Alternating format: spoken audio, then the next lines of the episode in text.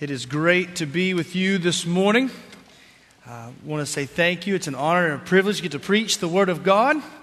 It's an honor and privilege to be uh, Josh Moody's uh, brother in the Lord and his friend. Everybody has good friends, and then everybody has people they go to war with. And it's my privilege and uh, joy to say that Josh Moody is a brother that I'd go to war with on any given day. And so I'm glad to be worshiping with him and get to see where the Lord has brought him and taking him and I trust that you are uh, being well cared for and shepherded. And I am uh, grateful to help in that this morning. And to teach you and to preach to you this morning from the Word of God that there is a covenant God who loves and saves the murderer. There is a covenant God who loves and saves the murderer. Do you watch CSI? Crime Scene Investigation? It's a, it's a series on television, if you don't know. Um, uh, I, I, don't watch it. Uh, I don't like murder very much. Um, and the details of it sort of gross me out. But I, but I know it's, it's a really popular show, right? I, I did, a, I did in depth research on Wikipedia. And uh, it let me know that the show's been running for about 15 years. It has uh, 73 million viewers. If you'd like to purchase an ad in primetime television when this show is running, it will cost you a small amount of $262,000 for just 30 seconds. There's over 300 episodes. There's three spin off series that are currently on the air. Uh, there is a book series, a video game, and at one point in time, I believe there was even an exhibit in your very own Chicago Museum. It is the seventh longest running scripted U.S. primetime series ever, and it's been named the most watched show in the world five different times. I had zero idea it was so popular.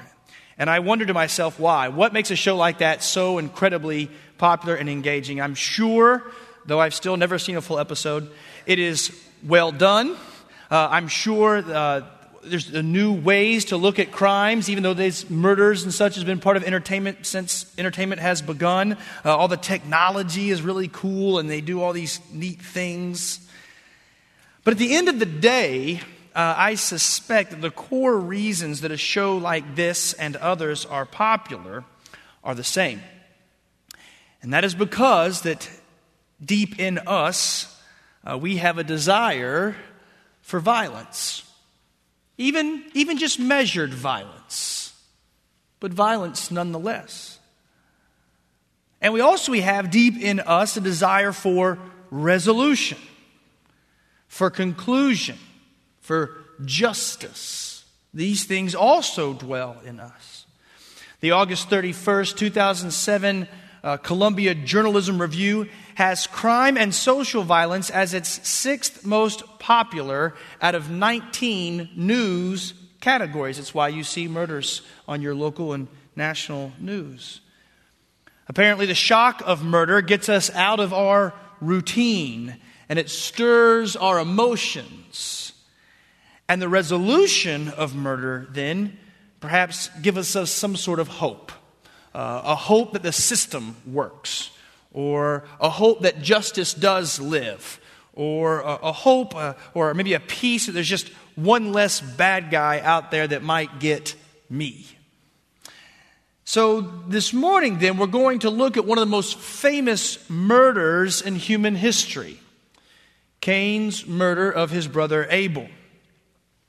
And instead of trying to figure out who done it, because we already know, um, or a, a, deep, detailed look at the motives, though we're going to talk about those. Uh, most importantly, we want to see if this story from Scripture has any meaning for us. If, if God is still who God says He is when murder happens. If there's any justice for the murdered, or if there's any hope for the murderer. Let's read Genesis 4 8 through 16 together. It's, it's in your bulletin. You can follow along as I read. Cain spoke to his brother, uh, to Abel, his brother. And when they were in the field, Cain rose up against his brother Abel and killed him. And then the Lord said to Cain, Where is your brother Abel? And he said, I do not know. Am I my brother's keeper? And the Lord said, What have you done? The voice of your brother's blood is crying to me from the ground. And now you are cursed from the ground, which has opened its mouth to receive your brother's blood from your hand. And when you work the ground, it shall no longer yield to you its strength. You shall be a fugitive and a wanderer on the earth. And Cain said to the Lord, My punishment is greater than I can bear.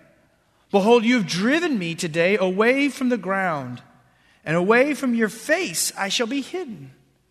I shall be a fugitive and a wanderer on the earth, and whoever finds me will kill me. And then the Lord said to him, Not so.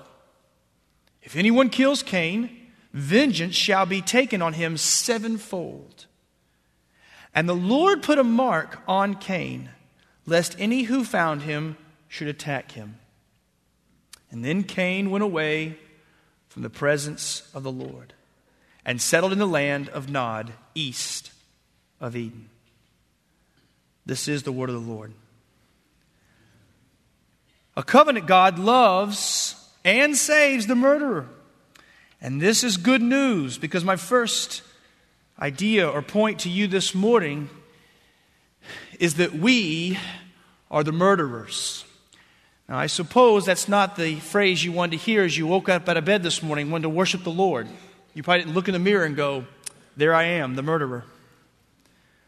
But it's the truth. And a quick recap of events and progression through the scriptures will help us understand this. Right? If you, in case you don't know the story, Adam and Eve bear two sons, Cain and Abel. Cain's a farmer, and he brings an offering before the Lord. And Abel is a, is a shepherd and herdsman, and he brings an offering of his first fruits, the first of his flock, for sacrifice to the Lord.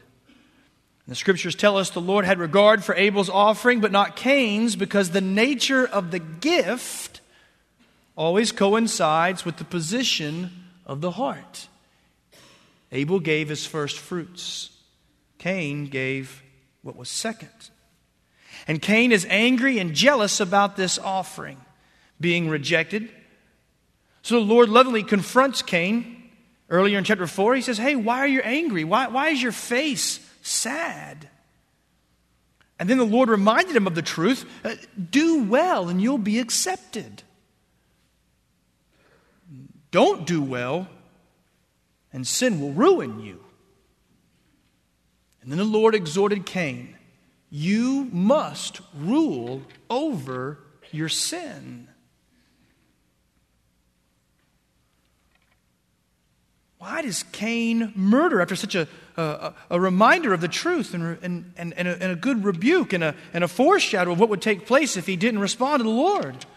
Well, the obvious answer is that is he's jealous of his brother Abel. Not only is Abel's gift being accepted by God, but, but he's also jealous of the relationship that the gift reveals. He walks with the Lord, he's in the Lord's presence. But, but then what's the source of jealousy? Well, jealousy is re- resentment against a rival or a resentment against a person who's enjoying success or an advantage over you, or just enjoying resentment against them and having success or advantage in and of itself. And this sort of resentment, left unchecked, can turn into a selfish anger, right? An anger that you don't have what you want or I don't have what I want, or I don't have, or you don't have what we think that we deserve. And it becomes a covetousness that's untamed and unbridled. Bonhoeffer, that great preacher of the Confessing Church during World War II in Germany, in his lectures turned into books titled Creation and Fall, subtitled Temptation, gives a less obvious but more penetrating answer for resentment and jealousy hatred for God. See, God had regard for Abel's sacrifice precisely because it was given with a heart to worship the one and only God who made him, the one and only God who pursued relationship with him the one and only God who gave him all that he needed in this life and the life to come. Cain's angry at God. Cain has a hatred that, that he cannot have all the same sort of relationship without acknowledging that God is his creator and his sustainer of all. Cain's angry that his life is not like he wants it to be. So he takes it out on his brother. And Cain is wrong. And we understand that, right? We understand that we hate, because we don't like to be wrong, do we? We don't like to confess that we're wrong. Recently, I was on vacation with my, uh, my wife and her family. There was 14 of us, uh, eight adults, six children, sixth grade and uh, down to uh, two years old, uh, in a cabin in Pigeon Forge. It was a delightful time. It really was a good time. It's a little cramped, but it was really a good time. We got to see our family. We were, and as you do with family, we were sitting around having conversations about past and present and future and all those sorts of things. And one of my one of my brother-in-laws, I think, said, "Hey Jay, do you remember the time where you tried to tell us that you were an introvert?" Now, if you've been around me for about five or seven minutes, you'll know you don't have to be a psychologist or trained to know that I'm not introverted. I'm clearly extroverted. That's where I find my energy and around people and such. But when he said that out loud in front of everybody, it sort of caught me off guard. And I just simply retorted. I said, I said, I never told you all that I thought that I might be an introvert. And as easily as it came off my lips, there was this Greek mythological like retort from all of my in laws going, Oh, yes, you did. And I was like, Oh, well, I guess I'm wrong. And I, while I don't still re- recollect that I said that, I'm sure I did because they all were bore witness that I did. And it, I, we don't like being wrong. But we like less to confess that we are wrong. And so when I say that we're murderers, well, there's good reason that I say for that. Because Jesus says we are. Matthew 5, 21 and 22. You're probably familiar if you've been around for a little while, but it says, let me read it to you. It says, We've, You have heard that it, it was said to those of old, You shall not murder, and whoever murders will be liable to judgment. We all agree with that. But Jesus said, I say to you that everyone who is angry with his brother will be liable to judgment. Whoever insults his brother will be able will be liable to the council, and whoever says you fool will be liable to the hell of fire. Those are really strong words for being angry. And, and even to the, to the point where some people today say, oh, that just can't be true, it's too harsh. To which I would reply, if you don't understand the harshness of the judgment, then perhaps there's something you're missing about the holiness of the God. If you're going to follow a God this morning, make sure that God is holy and perfect without blemish. And everything else starts to fall into place. Again, the scripture says in another place, in James chapter 2, verse 10, that if you break one part of the law, you break all of it. And, and these truths are what makes Christianity wonderfully distinct and different. See, all the other religions of the world and, and all the cults of the world are, are trying to give you degrees and categories for some sort of righteous hierarchy so you can see how good you're doing and ultimately applaud yourself for how far you up on the ladder. But Christianity levels the playing field of all humanity and says you're absolutely, in light of a holy and perfect Savior, dreadfully sinful. And we hate hearing that we're sinful. We hate hearing that we're wrong. But the Lord speaks it clearly. So if you're here this morning and, and by the law of the land it says that you're not a murderer, then praise God. We're glad you're here. And if you're here this morning and you've actually committed a murder somewhere in your past and you paid your debt to society and now you're freed because you've done that and you've repented to not do that again, well, then so be it. We're still really glad you're here. This is a place you can be loved and accepted and given a second chance. I trust that because this is a room full of Christians.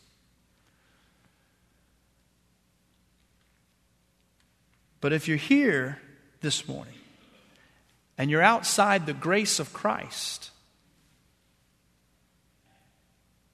then the scriptures tell us that from the pulpit to the last pew in the building, we are the same murderers, and that we will get what we deserve judgment from a holy God.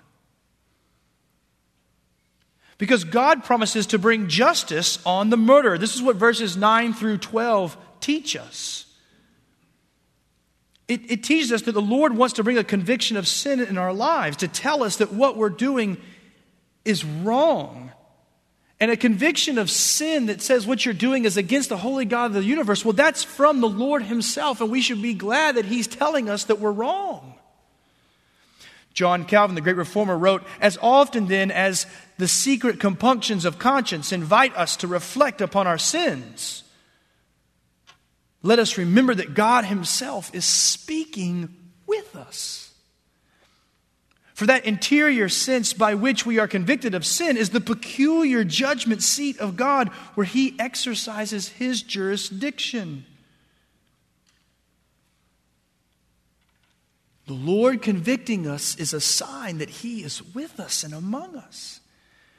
J- Jesus said in another way to, to, his disciples before he went to the cross, he, he said, when, when the Holy Spirit comes, he will convict the world concerning sin and righteousness and judgment. Concerning sin, because they do not believe in me. Concerning righteousness, because I go to the Father and you will see me no longer. Concerning judgment, because the ruler of the world is judged. The Lord is forever trying to show us our wrongs against Him so He can position us for salvation. He can make us right with Him. And, and even in our story, the Lord communicates with Cain the same things. He's the same God from beginning to end, and he communicates to Cain in two really specific ways. And the first is in gentleness. He, he kills his brother, and when the Lord comes to Cain, his first step is not accusation. His first step is a gentle question to allow Cain to confess, Where is your brother? Confess to me, Cain. Tell me, we're in relationship. I love you. Tell me, where's your brother? And instead of humility and contriteness, Cain then hides behind a veneer of, of sarcasm. Am I my brother's keeper? Listen, if, church, if we're going to try and hide from God in this lifetime, but I want to tell you clearly this morning that God is going to love us enough to expose us and pull us out and remove the veneer and remind us that He knows our sins and remind us that we are responsible for our sins. And again, this is exactly what He does with Cain. Am I my brother's keeper? I don't know. And the Lord then turns from this gentleness and he turns to this judgment, right? This second way, and he says, What have you done? Right? Saying, saying Wake up, Cain. Don't, don't hide. He said, The Lord said, Your brother's blood cries out to me from the ground. Cain, you're not hiding. I know exactly what you've done. And then he curses Cain. He says, You're cursed from the ground. Cain's a farmer. He's telling Cain, You're no longer going to be able to do what you were designed to do. He pronounces that Cain will be a fugitive and a wanderer, that he'll no longer be where he's designed to be, right there in the presence of God. You know, we could look at this verse and, and, and find a good parental application, maybe some good parental advice in this. Parents, you, you should approach your kids with first with gentleness. I'll, I'll never forget uh, when I was a, a, a mighty first grader, and I received a sad face note home from my first grade teacher, Miss Barrett. And my father saw this sad face note, and he was greatly displeased and told me if you, if you, get another one of these it's going to go bad for you you know you don't you know do not get a second sad face note so, like all good first graders do, I, I quickly and swiftly got a second sad face note. but knowing my impending doom, I, uh, I came to my home and I grabbed the note and ran upstairs. And uh, will the parents have to sign it to bring it back? I, I very artfully printed my parents' name in the blank. And then I hid it underneath my dresser very safely till tomorrow morning where I could sneak it back out of the house and take it to my teacher. So I go back downstairs and I sit and, and have a snack and watch a cartoon or something. And, and my mom comes to me and she says, uh, Jay, where are your papers from school? And I said, uh, uh, they're, in, they're in my lunchbox. So my mom goes and she gets them and she comes back to me moments later and she says, Hey, she goes, um, Are these all the papers that you got home from school today? And I said, Yes, ma'am. They're all there. They're, they're all there in the lunchbox. That's where they're at. She goes away and she comes back a third time and she says, Jay, I'm just going to ask you this once more. Are these all the papers you got home from school today? And in my mighty six year old voice, I looked square my mother in the eye and I said, Mom, these are all the papers I have gotten home from school today. She was gentle, she was gracious, three times gracious. To which she responded the last time, Jay, I just got off the phone with your first grade teacher, Miss Barrett. it's time for you to go upstairs and wait for your father to come home. it was not my best day. Uh, parents, talk with your kids. Uh, let, give them opportunity to confess. Don't just bring punishment to them. Don't just whimsically do this or that, or don't just respond in your own anger or your own embarrassment or your own whatever. Talk to your kids. Take them to lunch. Do whatever you got to do. If they, if they disobey, then sit them down and get face to face and talk with them and give them the time and space to articulate sometimes emotions they don't know how to say. Always give your kids the chance to confess. Always. But this passage is not simply good parenting advice, is it? This passage is the difference between heaven and hell. This passage is the difference between grace and judgment. Because the same God that brings judgment and justice on the murderer is the same God who will provide salvation for that same murderer. Because, because Cain, he hears this judgment and he's overwhelmed. Right? He, he says, Lord, this punishment is greater than I can bear. Now, let me be, very clear about something. Remorse does not always equal repentance.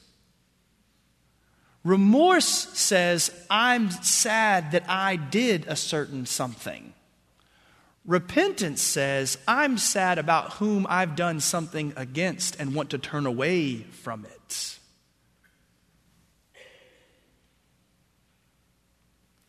Cain is overwhelmed at the consequence for his sin because he, he's no longer able to know the presence of the Lord and he can't do what he was designed to do as far as being a farmer. But he doesn't seem to be penitent against the sin. He's just fearful, right? He's just fearful that he'll lose his life. It's a good word for us because that's, how our, that's how our society lives. We just don't want to die. But God, in this even in his remorsefulness, without repentance, God is clearly merciful and gracious. Because Cain says, is where I can bear. I'm going to start wondering, and then somebody's going to kill me. Ironic, isn't it, that he's afraid of the very thing that he committed?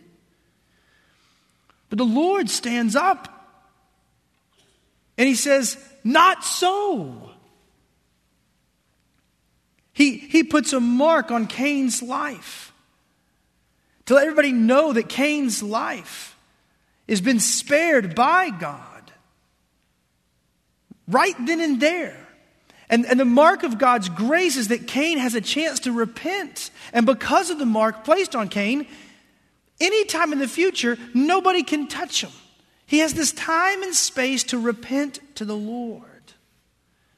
The Lord has given you and I the same opportunity to repent, to turn to Him. But there's also this mark of unrepentance in the scriptures, right? Verse 16. Then Cain went away from the presence of the Lord and settled in the land of Nod, east of Eden, out of his presence. The rest of the scriptures seem to tell us that Cain never did really repent. In, Jude verses 10 and 11, it says, But these people blaspheme all they do not understand, and they are destroyed by all that they, like unreasoning animals, understand instinctively. Woe to them, for they walked in the way of Cain and abandoned themselves for the sake of grain. 1 John chapter 3 Verses 11, the first part of 12 says, For this is the message you have heard from the beginning, that we should love one another. We should not be like Cain, who was of the evil one and murdered his brother. God provides salvation for the murderer, and He's provided salvation for you this morning.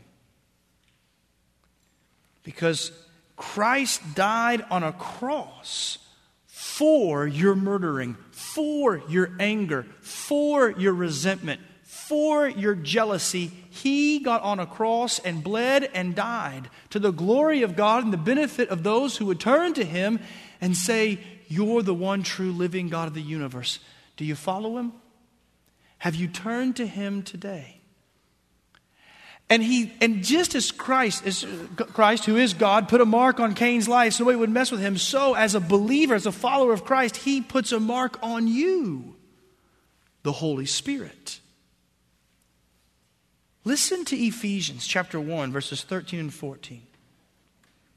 In him you also, when you heard the word of truth, the gospel of your salvation, and believed in him, were sealed with the promised Holy Spirit, who is the guarantee of our inheritance until we acquire possession of it to the praise of His glory. You might be here this morning and you might be wrestling whether you're really saved or not. And one of the markers you need to ask yourself is do you have a conviction of sin? Eh, and not just a sin of wrongdoing or a sin against your brother, but do you sense that, yes, what I've done wrong is actually against the creator and sustainer of this world and of my life? If so, there's probably a pretty good chance the Holy Spirit is doing a good work in your heart and your soul and your mind. But you also might want to ask yourself if you don't have any of that. If, if, if the conviction you have is just for the manipulation of people, places, and things that you can have what you want, and your wife can, in your, in your life can be like you want it to be, well, then maybe we are our own gods. Maybe we're angry at the one true God because our life isn't like we want it to be. And instead of hiding behind a veneer of religiosity or anger or sarcasm or jealousy, we can go to the one true living God and we can say, You're right. You're righteous in a way I've never known. Save me. Make me yours. I no longer want what I want. I want what you want, Lord Jesus. Mark me with your seal, the promised Holy Spirit. Let's pray together.